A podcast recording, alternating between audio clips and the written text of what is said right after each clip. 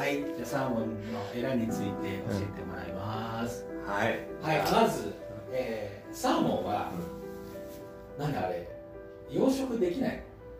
養殖できる。養殖できる、うん。でも養殖してもやっぱりどっかに遡る結構海であげちゃうよね。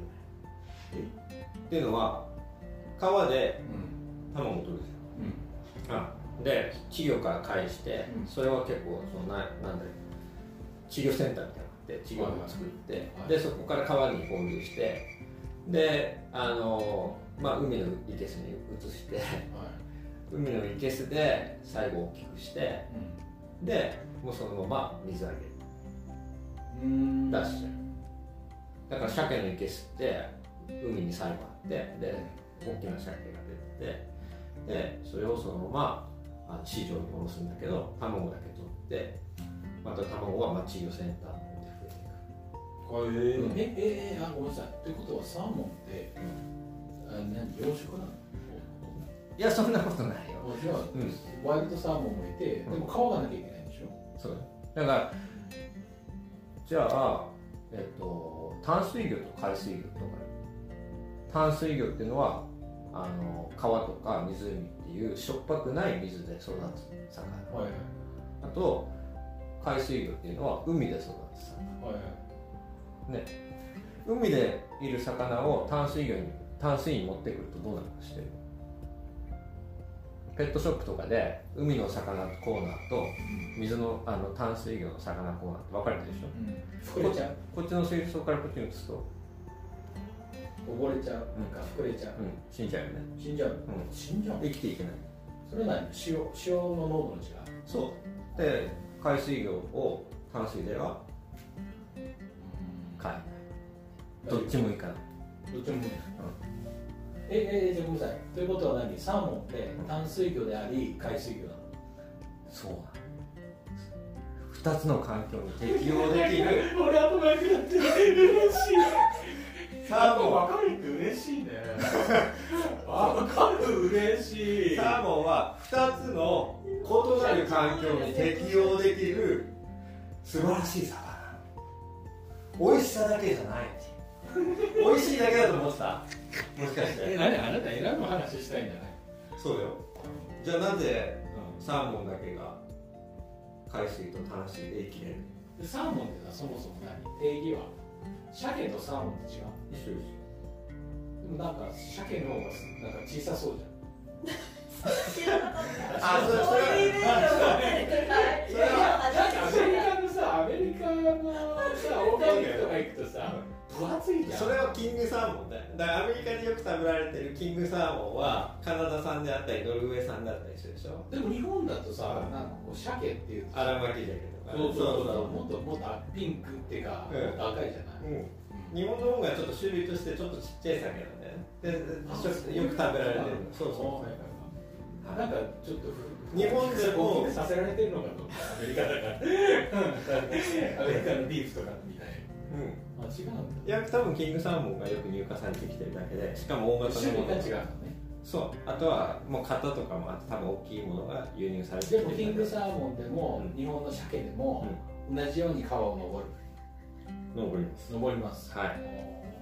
じゃあ鮭鮭えっ、とごめんなさい。鮭とサーモンっていうのは、なんとかかまあその何？川を登るか、川を登る魚のうん。仲間なんでしょ、まあってこと？酒酒かね。あ酒か。酒酒かなんだ、はい。酒かごめん。なさい。酒かってなんで赤いんですか、あすおごい。おいいことを言ってなんでるなんであんなにピンク美味しそうなのかな。ピンクっていうかオレンジだよね。うんあれピンクのなんだっけ成分の元ってなんだっけ？アスタキサンチンじゃないアスタキサンチンかな？そのカニとか日本語でエビとか。日本語になんか直して。アスタキタンチンとかはよかんない赤色の元赤色の元ああの本当白身魚の種類なのよ。マグロと違う種類なのそう。そうなんです。すごいクエスチョンだった えっ、とえでエラの話をしてくれるって話だ。あそうそう。でじゃあなぜそのサーモンとか一部の魚だけがうん淡水と海水をい行き来できるか、二つの環境に順応できるか。つまり、これを僕が例えたかったのは、カルロスさんがアメリカと日本っていう二つの環境に適応できる人。いや正直日本に適応できない。アメリカ長すぎてできないかそうもそうそう。日本でさ、この新しい環境に適応するって難しいじゃん。難しい。で、日本とアメリカっていう環境も、もう本当海水と淡水ぐらいは違うと思うわけ。ああ、違う。で、ここで、なんか息苦しくなったり、辛くなったりっていうのは、日本での方があってるとか、アメリカにあってる人、みそれが結構普通で、両方に適応できる人って、やっぱなんか何かの能力持ってるよなって思ってて、うん、で、その秘密に近いのがサーモンだと思ってる。要は淡水魚は淡水に適応してる。うん、海水が魚は海水魚に適応してる。でもその両方に行き来できる人って何が何なその生物として何が優れてるからこの両方に適応できるんだろうが分かればなんか人に対してのヒントにもなるような気がしただからこの話をしたいなああ、そういうこと。そうでじゃあ簡単に言うとエラの話をしたいんだけどうん。海水魚は体の中に塩分が溜まりすぎるうん外が塩分だからはいはい。だから、体に取った水から、できるだけ塩を体の外に出してあげる。じ自分の体からうん塩を排出する。そう。だから、体にまず取り込まない。塩を。うん。なぜなら、海水に入ってるやつを取りすぎるから溜まっちゃうのね。で、体からも出にくいわけ。外が塩、濃度高いから、高いと、これね、浸透圧って言うんだけど、こういう濃度って、高いところから低いところに行こうとする。はいはで、本当は水が抜けて、なんて水がその塩の方に行くっていう話もあるんだけど、い。うん。その話をするとちょっとややこしいから、簡単にざっくりと。浸透圧はちょっとわかる。あ、わかるなんとなくわかる。要は、あれでしょ？比重の違いでしょ？比重っていうかそう、塩分が体の中に多いと、う外から水を取り込んで体が膨れちゃうわけ。あはいはいはい。了解。そう。だから海水魚の人たち、海水魚は、海水魚の人たち人じゃない。海水魚は体の中に塩が溜まっちゃうと問題だから、できるだけ排出するわけ。でも黙っててもどんどんどんどん入ってくるでしょだから、入ってこないようにするエラと、だからできるだけ出してあげようとしたけど、ポンプの向きが外向きなの。体から外に出してる。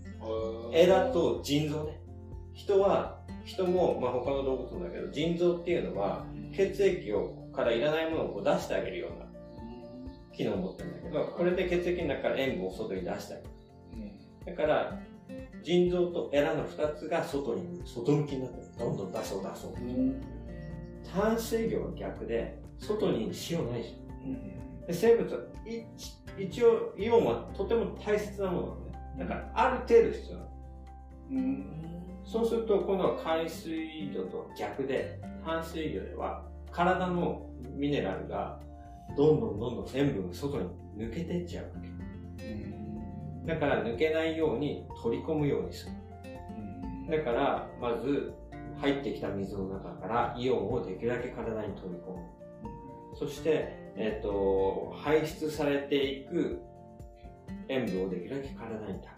つまりポンプが内向きに。自分向き。エラと、えっ、と、腎臓の2箇所に。で、じゃあ、鮭はどうって言うんだけど、このエラにある細胞の、その細胞を、ポンプのこの向きを決める細胞を、塩類細胞。塩類を取り込む細胞。この細胞がすごく敏感で、外の塩分が濃くなったら、体から外に出す。何それ指示をするの体に？形が変わる。その細胞自体のか形が変わる細胞が減るのね。その塩類細胞っていうのは体に、えっと、塩分を、あー塩分を外に出してやる。まあ、その向きが変わるって感じ。ポンプの向きが変わる変わる。塩分ってさあれなんでしょう？何その？こう結晶とかのレベルだと思うイオン、イオン。水の中に溶けてるから、あ塩を溶かすと、まあ、あのパスとか入れるとき分かると思う。きれいに溶けるでしょ。はいあの時に Na プラスと Cl マイナスって言って、あの電荷を持った、その、溶けたイオンっていうの。蒸気の中のさ、マイナスイオンがどうこうって話あるじゃんあれみたいな感じで、水の中でもこうイオンに分か溶れてけてるんだ。そう、溶けてる。えー、ごめんなさい。じゃあ、その溶けてるから、うん。普通だったらうんスルーしちゃうわけでしょ、体に。要は、うん塩塩っぽい、えー海水だったら、体に取りこ取り込んじゃったら、うん塩水を取り込んじゃうんですよね。うん。でも塩水も溶けてる。塩水を溶けてるけど、んえっ、と、その、鮭、鮭ちゃんは、うんサーモンちゃんサは、ーモンちゃんは。その細胞、その特殊な細胞が、塩を見分ける細胞があるために、うんえー遮断できる。遮断じゃなくて、こうエラが水をこう飲んだやつから、こう、水を出すのね。うん出すときに、塩が必要なときは体の中に入れるわ取り込むんだ。うんはけ。いらないときはそれなくなったから、外に、入っ、中に入ってこない。へわかる？え。わかるよ。うんわかるけど、それを僕は指揮者としてどう、どういうふうに使ってるいやそうそう。だから、まあ、い僕が言いたいのは、その、塩類細胞っていう、たったその、ちっちゃく見た一つの細胞のポンプの向きが内側に向いてるか、外側に向いてるかだけなのね。だから、これを切り替えれば、生きていけるわけ。海水の時には自分の外側に出していく形。淡水では自分の内側に変えていく形。でも、優れてるのは何かというと、その塩分の濃度を察知して、要は感覚がすごい優れてるわけ。で、優れたものを感知した後に、そこで体全部を変えるわけじゃない。たった一個の、その細胞の、エラの細胞の、ポンプの向きが変わるような変化をするだけ。うんで、適応してる。その、これが原因だったんだって分かっただけでも、すごくない？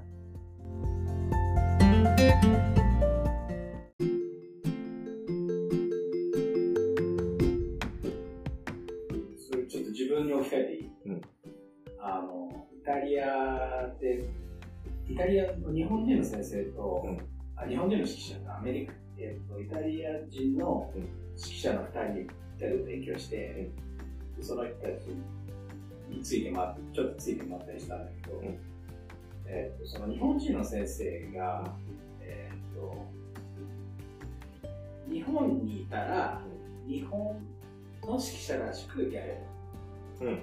で、イタリアへいたらイタリアのうん。指揮者らしくやれる。えみたいなこ言われて、うん。で、し指揮をやるというのと、アメリカで指揮をやるっていうのと、イタリアで指揮やるっていうのだったら、えっとイタリアには2ヶ月いて、5ヶ月勉強したから、えっと、まあ、日本にいるより長い。音楽家として、うんイタリアにいる方が。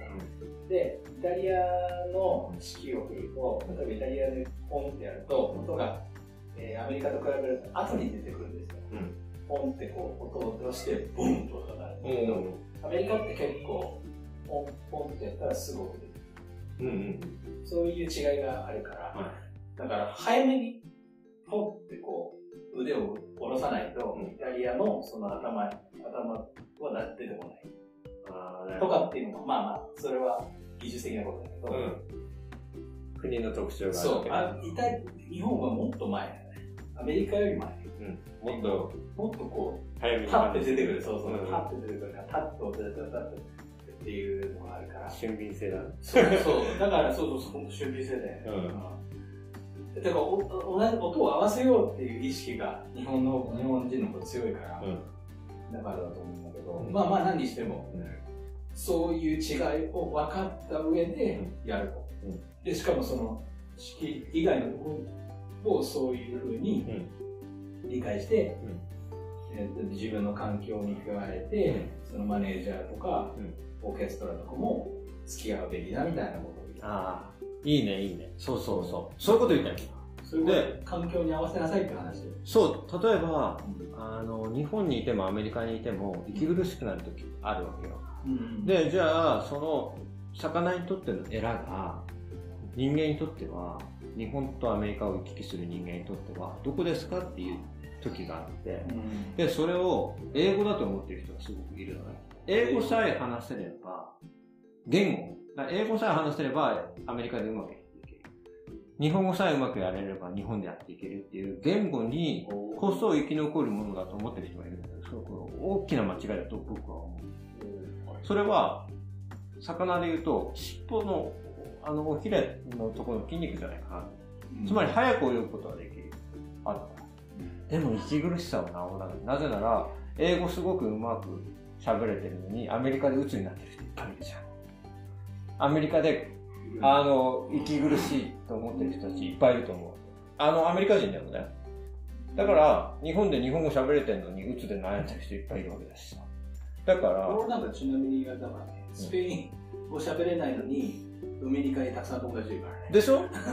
だから 俺多分ドミニカの方が合ってる。あそういえばそう俺オーケストラ日本でやるんだって関西俺関西系だと思うの千葉出身関西でやりたい。まあいい。わかるわかる、はいでもそこのちょっと言いたいなって思ってたのは意外とその言語であのー息苦しさをが問題だから例えば子供にね自分はこ英語ができなかったから英語さえできればって言って英語教育にだけ力を入れて子育てをするっていうのはすごく間違ってると思う。子供にとってそれは重圧でしかないような感じがするわけそれよりは息苦しさをこう覗くものってその塩類細胞みたいに敏感にそういうものを感じ取る感性みたいなものなんじゃないかなって思う思った。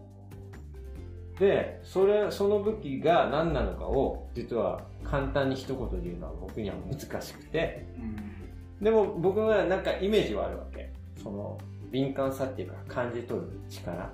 人とこう、うまく結びつく力みたいなものなんだけど、人懐っこさだったり、あとはいろんなものに対してこう興味を持つ。他の文化に興味を持つ気持ちだったりすると、言葉を超えてもっと人といい関係作れるっていうことがあるから、なんかそういうものなんじゃないかなっていうふうに僕の思ってて。友達であれだよねあの車の修理とか車の改装が好きで,、で結構アメリカに来て、うん駐在車で来て、うん。でまあそこまで英語喋れないんだけど、うんその車を一緒に直したりして、でまあ日本アメリカでもこう日本のさうん。マツダのロータリーエンジンとかさあの CR7 か。好きな人とかいるじゃない、うん。ああいう人たちと一緒に会って、日本からパーツ買ったりとかして、うん。直したりして、うん。友達作ったりで一緒にレースしたりとかして、うん。そうやって英語って上手くなってくるんじゃない？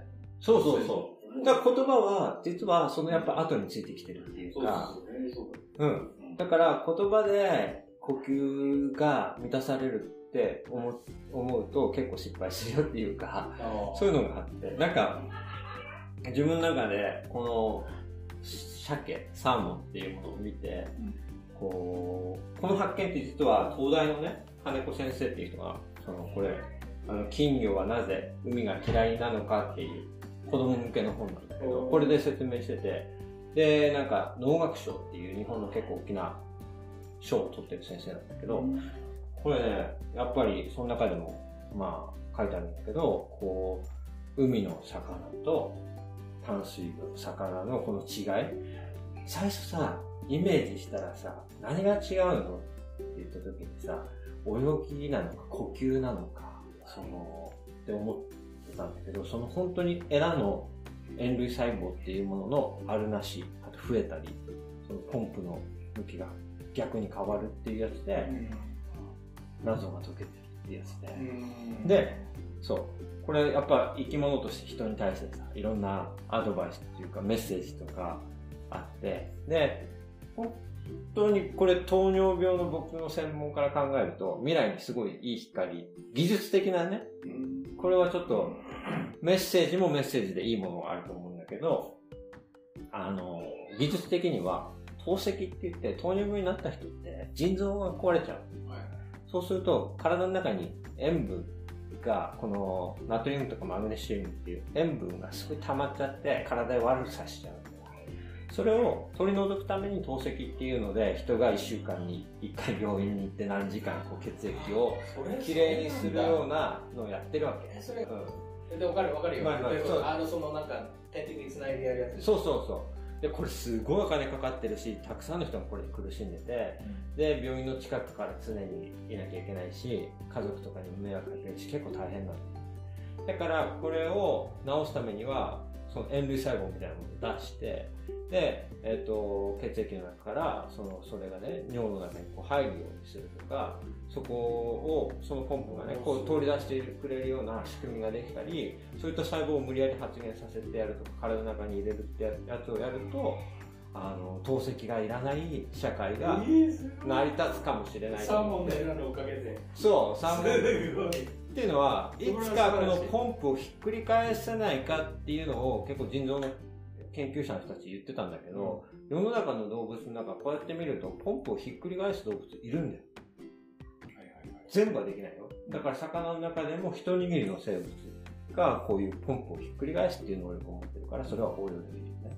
僕たちの人生の中で、なんか感じ取りたいのはやっぱりこう、アメリカとか日本とか、その二つの環境でね、どうしても行かなきゃいけなかったとか、そこでちょっと苦しんでいる人が、その、思い込みで、あれが足りないから自分は適応できないのとか、これが足り足りないからだと思って一生懸命無理してね、あの、やってる、やって、それがうまくいかない時って超辛いんですよ。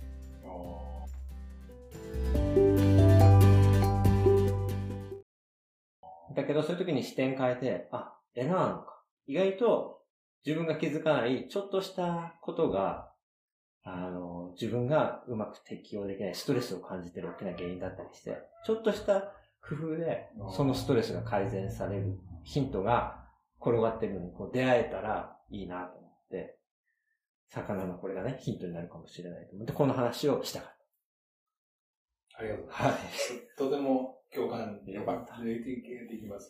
あの、環境ね、うん環境大事だし。はい、ありがとうございました。ありがとうございます。よかった、聞いてもらえて。ああ、素晴らしいと。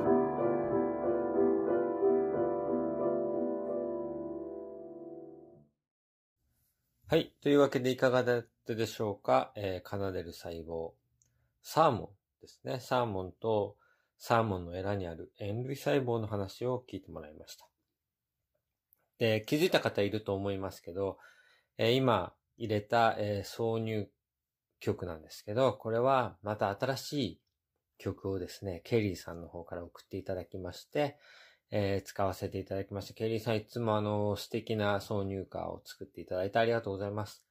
いつもあの、オープニングに使っているのが、Sense of Wonder ということで、えーこう、科学とか音楽の中にですね、こう、ワクワクする気持ちを持って飛び込んでいっている、えー40代のおっさん、えーカルロスとタツをイメージして作っていただいた Sense of Wonder ですね。で、今回はですね、Sinking In ですね。これなんかあのー沈み込んでいくみたいなイメージですね。多分、僕とカルロスが、あの、こうやって気持ちをぶつけ合うことによって、不思議な世界に沈み込んでいくみたいな、そんなイメージだったんじゃないでしょうかね。ちょっと、二人のおっさんの、あの、愛が溢れすぎて怪しいんじゃないかみたいなところを考えてくれてると思うんですけど、何も怪しいことはありません。ただただ深く深く沈んで、あの、楽しんでいる。そんな感じですね。